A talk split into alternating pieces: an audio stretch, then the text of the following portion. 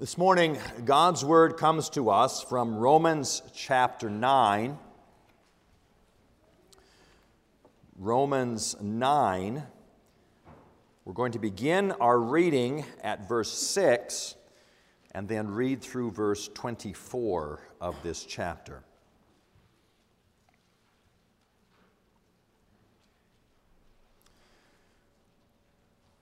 Romans 9 Beginning at verse 6, what we hear now is God's word. But it is not as though the word of God has failed. For not all who are descended from Israel belong to Israel. And not all are children of Abraham because they are his offspring. But through Isaac shall your offspring be named. This means that it is not the children of the flesh who are the children of God, but the children of the promise are counted as offspring. For this is what the promise said About this time next year I will return, and Sarah will have a son.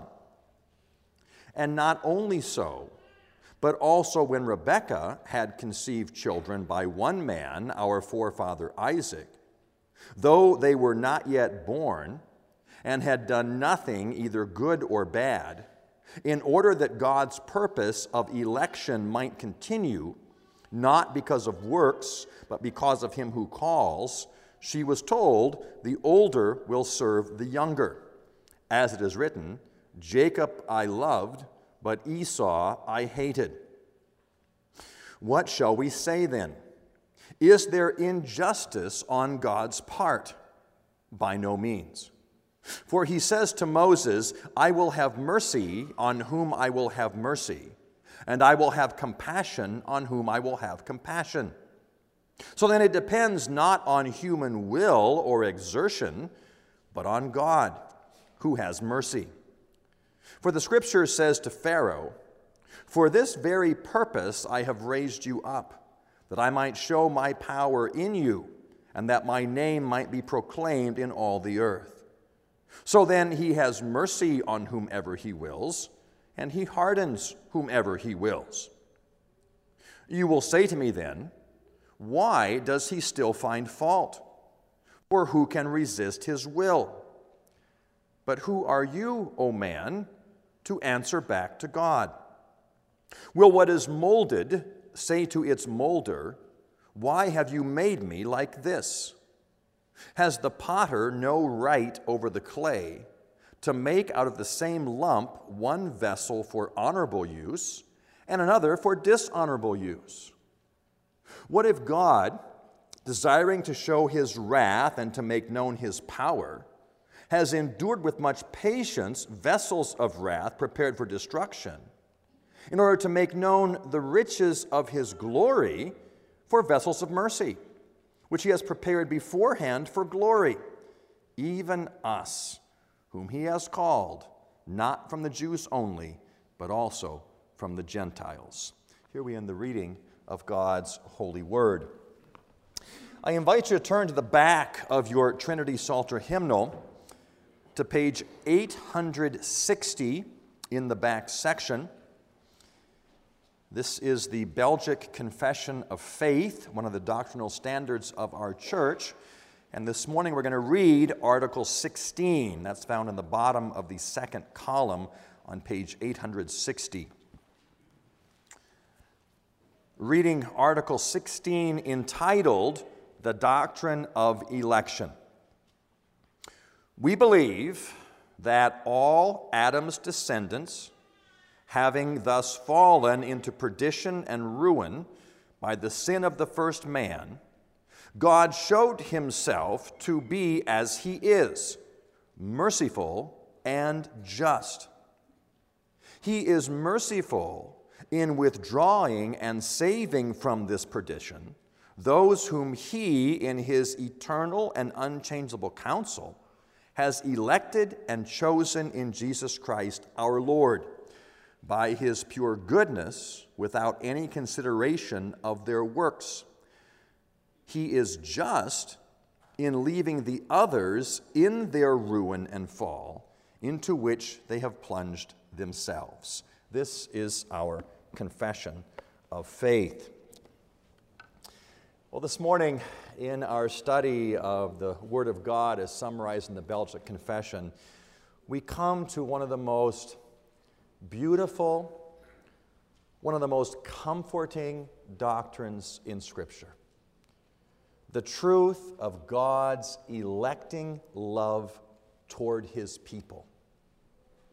We are in that section in the confession talking about man's fallen condition.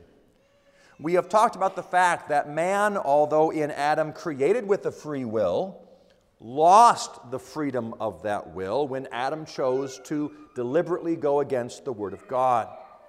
We have talked about how the fact that that, that sin was imputed to all of Adam's descendants, including us. All of us, fallen and sinful and unable to do anything about it. And in this section now, we come to that wonderful comfort for the child of God that God has chosen some for salvation.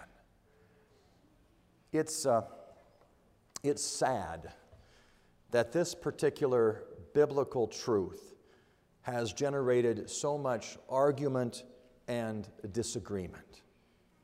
We're talking about the doctrine of election. Children, what is election? Election means making a choice. That's what election is. Election is making a choice. And when we talk about election in salvation, it is about someone making a choice to be saved. And you can go to churches where it is very, very clear the choice lies with you. You will be implored, you will be cajoled. Oh, please, won't you choose for God today? God is just sitting there on the sidelines, wringing his hands, waiting for you to come to him. Please choose Jesus. That is not the choice we are talking about in election. When we talk about the biblical doctrine of election, it is not our choice, it is God's choice. He is the one who, in His love, in His mercy, in His grace, in His compassion, chooses those who will be saved. It's a doctrine of wonderful comfort for the child of God.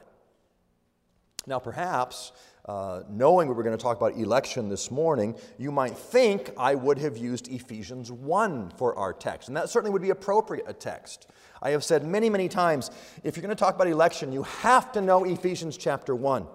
Ephesians 1, verse 3 Blessed be the God and Father of our Lord Jesus Christ, who has blessed us in Christ with every spiritual blessing in the heavenly places, even as he chose us in him before the foundation of the world, that we should be holy and blameless before Him. In love, He predestined us for adoption as sons through Jesus Christ, according to the purpose of His will. The beautiful doctrine of election, so clearly laid out in Scripture. He chose us in Him before the foundations of the world. In love, He predestined us for adoption as his children. All about God's free choice in election. We are looking this morning at Romans chapter 9. Because in Romans 9, as glorious as election is, it is highlighted even more when it's, when it's set against the backdrop against those whom God has chosen not to elect. This highlights the beautiful character of God. That character referred to in the Belgic Confession. God is merciful and God is just. And both of these, of these attributes of God, so beautifully seen in the doctrine of election those whom he has chosen, and reprobation, those whom he has chosen not to save. This doctrine highlights the character of God, and that's where our confession begins. We believe that all Adam's descendants, having thus fallen into perdition and ruin by the sin of the first man, God showed himself to be as he is, merciful and just. And that's what we're going to talk about this morning the mercy and the justice of God. The extreme mercy in God's electing choice. Paul says in verse 6 For not all who are descended from Israel belong to Israel, and not all are children of Abraham because they are his offspring. Paul is answering those who would say, Look, we have uh, confidence, we have comfort, we have hope simply because of who we are. We are children of Abraham. We belong to the, the chosen race.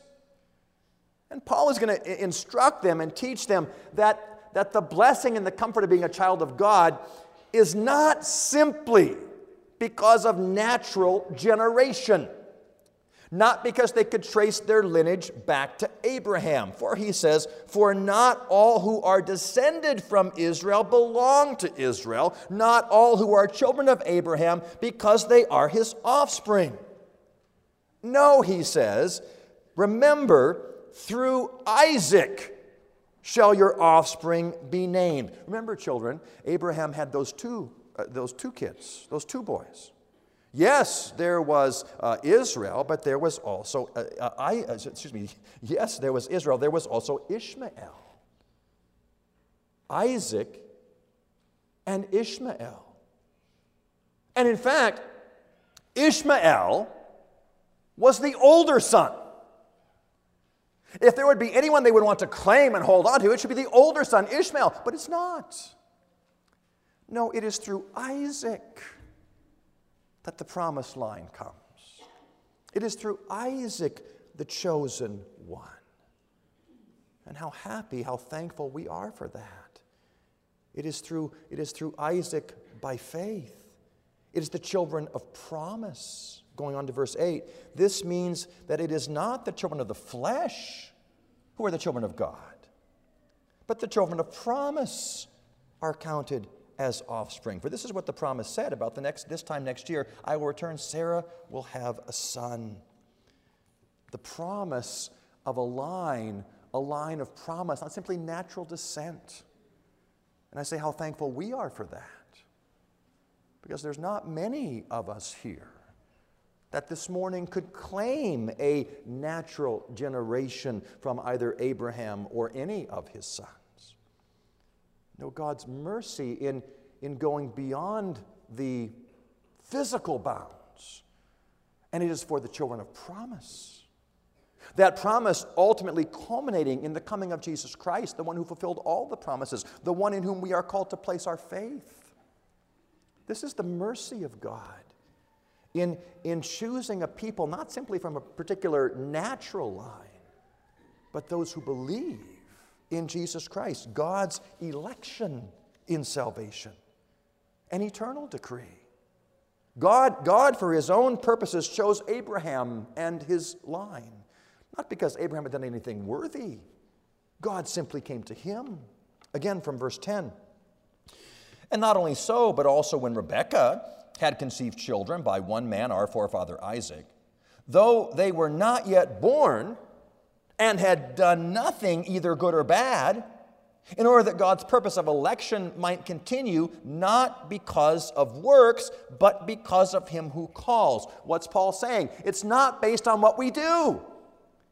Our election is not based on what we have done, it is based on what God has done.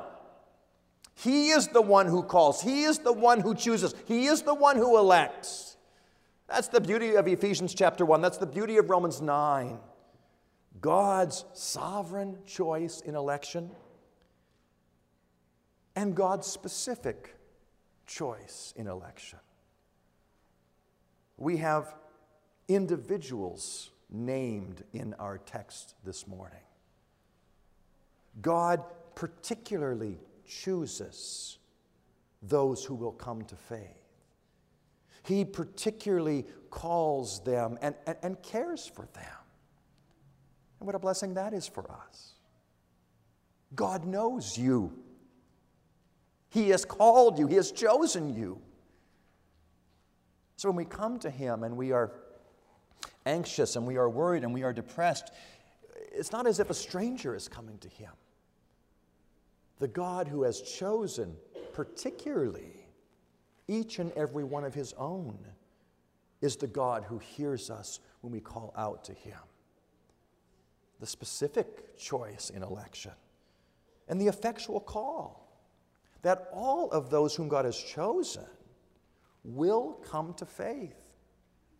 God has chosen a people for his very own, and he will bring them to himself through the instrument of faith, faith, that gift of God, which allows us to embrace Jesus Christ. This, too, an evidence of God's mercy in giving us the means by which we might embrace Jesus Christ.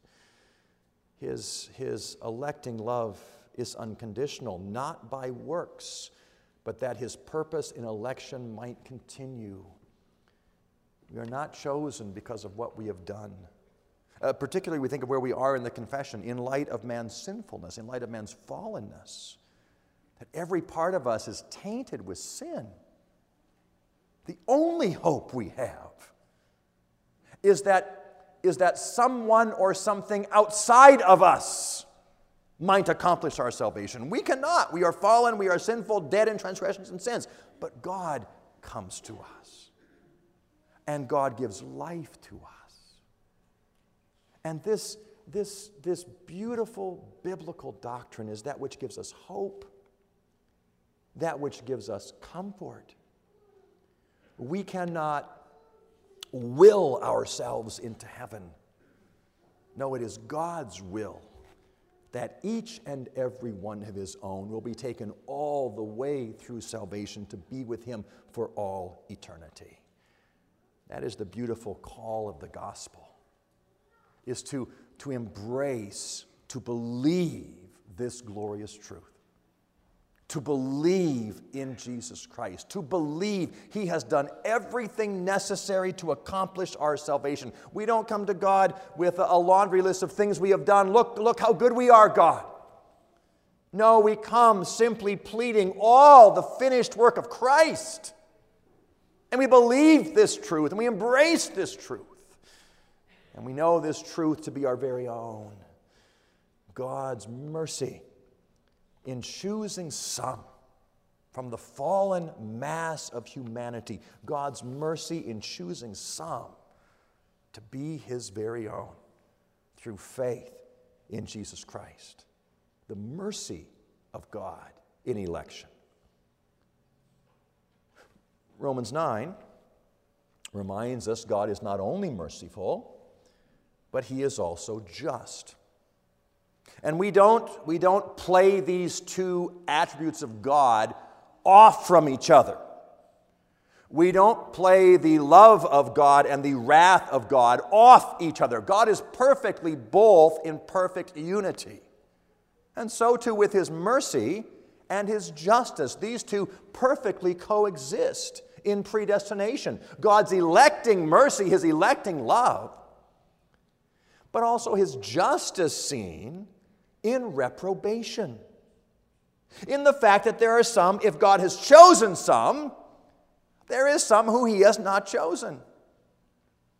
Now, we would have detractors who would say that's simply a logical argument that comes because he chooses some, he must not choose some. It's not a logical argument, it's a biblical argument. It's what, it's what Paul reveals to us through the Spirit in Romans chapter 9. Look at verse 14. What shall we say then? Is there injustice on God's part? By no means. For he says, I will have mercy on whom I have mercy, and I will have compassion on whom I will have compassion. Is there injustice in God? No. It is his choice to show mercy. It is his choice, but he is not obligated.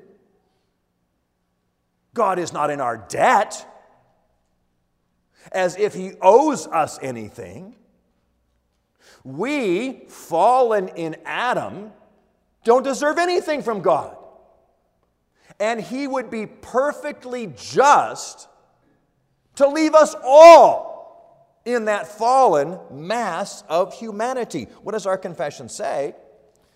He is just in leaving the others in their ruin and fall into which they have plunged themselves. God is perfectly just. He is not unjust in reprobation, it is a manifestation of his justice. That those who would, who would refuse to have anything to do with God, those who have no concern about God, he leaves them exactly where they want to be. No one can claim on that judgment day, that final judgment day, that God is somehow unjust because he failed to elect anyone. No, no, uh, no one say to God, Look, God, I would have believed in you, but you didn't choose me. Man is fallen, man is sinful, man is unable to make that choice. And God, in His justice, leaves us exactly where we want to be in our transgressions, in our sins. It is as if God says, You wanted nothing to do with me in this life, I will give you the very same thing in the life to come. That is His perfect justice. No one, no one can charge God with being unfair, with being unjust, when He leaves us in the condition that we have earned. You want your works to count for something in salvation? They can do nothing but condemn you. And when God leaves us there, He is not unjust. He is perfectly just in giving us what we have earned and what we have deserved. God's perfect justice in reprobation. As I said, this, um, this, this biblical doctrine, this comforting doctrine, is often challenged uh, by those who just don't like it. It just, it just in, in our minds, it just doesn't seem fair. And, and, and to be sure, it is a difficult doctrine. Uh, Calvin called it a horrible doctrine, an awful doctrine but it's a biblical doctrine. We can't, we can't choose not to believe it because we don't like it. It's revealed to us in Scripture, it's revealed to us in Romans chapter 9. And when, when you begin to have discussions, perhaps with uh, coworkers, classmates, about predestination, about election and reprobation, uh, another text you absolutely must know, a text you absolutely must know, is Romans chapter 9, verse 19 and 20. It's as if Paul anticipates the objections. You will say to me then, why does he still find fault? Why does God still blame me? For who can resist his will? The argument is look, God didn't choose me. How can He blame me for my sin? Who can resist the will of God? What is the answer? And that's the objection you will get. Look, it's not my fault then. God did not choose me. It's not my fault if I'm not saved. What's the answer? Verse 20. Who are you to answer back to God? Who are you, oh man? To answer back to God. We are talking about God's eternal decrees. Decrees made before the foundation of the world. And we think we think we have the ability to call God into question? It, it, it, would certainly be something if a believer began to call God into question, but an unbeliever, an atheist, who doesn't believe in God, the arrogance to say, I'm going to bring God to task. How does he blame me? Who finds fault? It's only his will. Who are you? Who are you to answer back to God? The God of the heavens and the earth.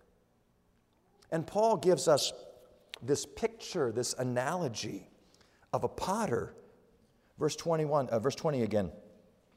Will what is molded say to its molder, Why have you made me like this? Has the potter no right over the clay to make out of the same lump one vessel for honorable use and another for dishonorable use? Imagine that, kids, if you were going to mold something with clay or with Play Doh and you made a, a little vase, a little vase to put on the table, and you made it just the way you wanted, and you put that vase there, and all of a sudden that vase started talking to you. And that vase said, You know what? I really wanted to be an ashtray instead. The vase began to question why you made it the way you did. I really wanted to be taller, longer, different. You'd say, I made you. It was my choice. I made you exactly the way I wanted. Who are you? To answer back to the Maker. And, and don't miss this. Paul uses this picture of the potter and the clay. Has the potter no right over the clay? Over the clay. It's not as if each of us is this beautiful crystal figurine that God then takes and smashes on the ground. We are the clay. We are the dust. We are the dirt. And He takes us and forms us into something beautiful. Who would dare answer back to a God like that? Who has the freedom? as the potter to make some vessels for good use and some vessels for other use. Paul goes on, verse 22.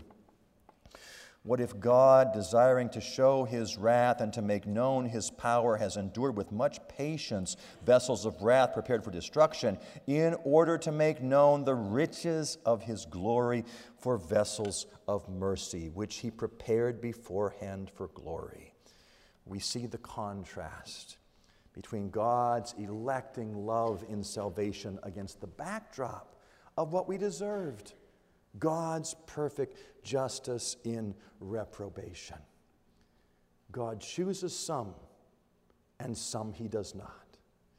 It's a difficult truth. It's a hard truth. Some come to Romans 9 and they come to a verse like, like verse um, 12 and 13 and say, I don't understand this. Uh, the, the mother was told, The older will serve the younger, as it is written, Jacob I loved, but Esau I hated. These were twin boys.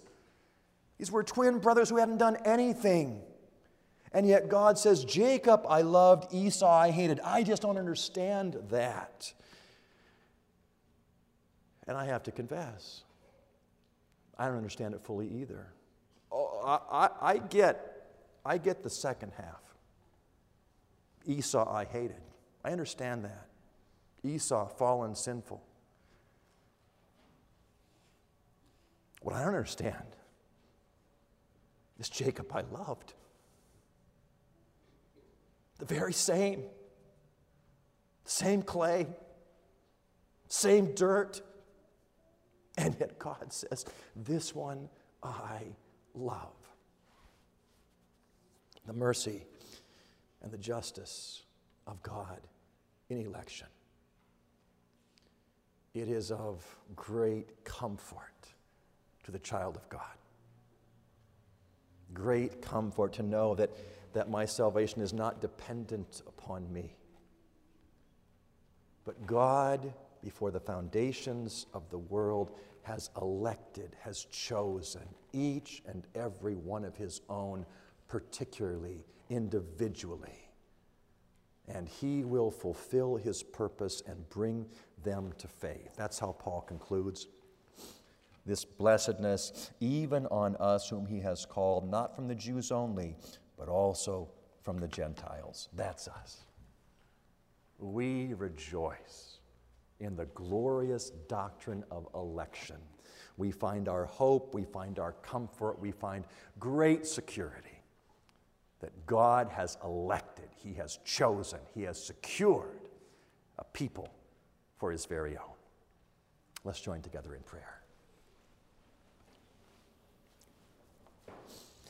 Lord our God, we thank you for the glorious truths of Scripture, the truth you have given to us there about your mercy and about your justice.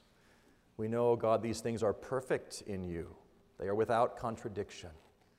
Help us, O God, to take wonderful joy and wonderful comfort in who you are and what you have done, securing the election and the redemption of each and every one of your own. May we rejoice, O God, in that knowledge that you know us particularly, individually. May we leave here comforted, comforted by who you are, merciful and just. Hear our prayer, O God, for Jesus' sake. Amen.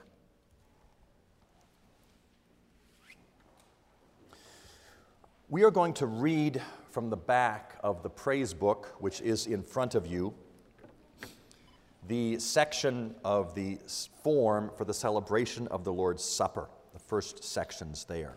You may follow along on page 44 if you would like to. Reading from page 44, the institution of the supper. Dear congregation of our Lord Jesus Christ, let us give full attention to the words of the institution of the Holy Supper of our Lord, as they are delivered by the Apostle Paul. For I received from the Lord what I also delivered to you that the Lord Jesus, on the night when he was betrayed, took bread. When he had given thanks, he broke it and said, This is my body, which is for you. Do this in remembrance of me. In the same way, also, he took the cup after supper, saying, This cup is the new covenant in my blood. Do this as often as you drink it in remembrance of me. For as often as you eat this bread and drink the cup, you proclaim the Lord's death until he comes. Whoever, therefore, eats the bread or drinks the cup of the Lord in an unworthy manner will be guilty concerning the body and blood of the Lord. But let a person examine himself then, and so eat of the bread and drink of the cup. For anyone who eats and drinks without discerning the body eats and drinks judgment on himself.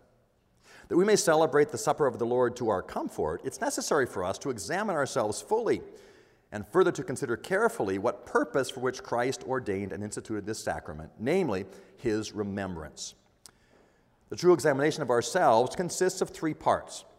First, let everyone carefully consider their sins and ungodliness, that they may hate their sins and humble themselves before God, considering that the wrath of God against sin is so great that he, rather than leaving it unpunished, has punished it in his beloved Son, Jesus Christ, with the bitter and shameful death of the cross. Second, let everyone examine his heart to see whether they also believe the sure promise of God that all their sins are forgiven only because of the passion and death of Jesus Christ, and that the complete righteousness of Christ is imputed and freely given to them as their own. Indeed, so completely as if they had personally satisfied for all their sins and fulfilled all righteousness.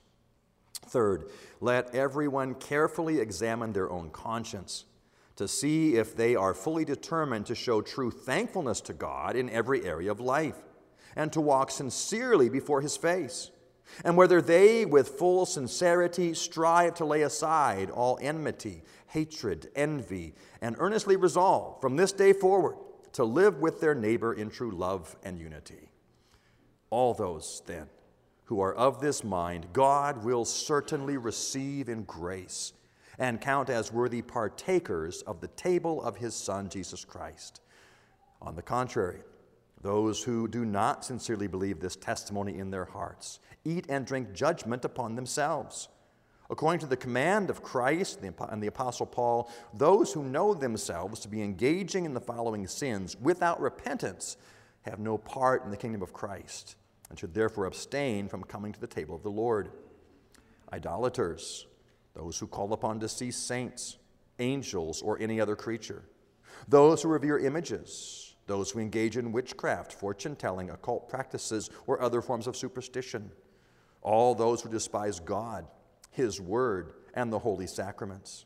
All blasphemers, those who seek to cause discord, factions, and dissensions in the church or in the state, all perjurers, all those who are disobedient to their parents and those in lawful authority, all murderers, contentious people, and those who live in hatred and envy against their neighbors, all adulterers, fornicators, drunkards, thieves, the greedy, robbers, gamblers, covetous people, and all who lead offensive lives.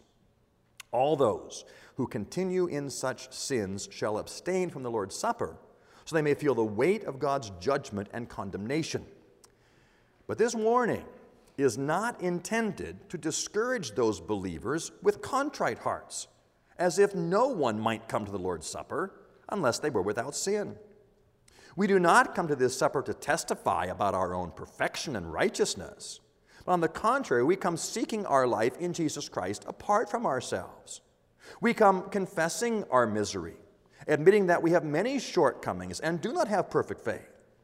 We also confess that we do not serve God with sufficient zeal, but that we must struggle daily with the weakness of our faith and struggle against the evil lusts of our flesh. However, the grace of the Holy Spirit makes us sorry for our shortcomings, gives us the desire to live according to God's commandments, and helps us to fight against unbelief. Therefore, we can rest assured that no sin or weakness that still remains in us against our will can prevent us from being received by God's grace and from being worthy partakers of this heavenly food and drink. Let's sing together from the Trinity Psalter hymnal number 425. Number 425. How sweet and awesome is the place where Christ within the doors, while everlasting love displays the choicest of her stores while all our hearts and all our songs join to admire the feast, each of us cries with thankful tongue, Lord, why was I a guest? We're going to sing all six verses, 425. Let's stand together as we sing.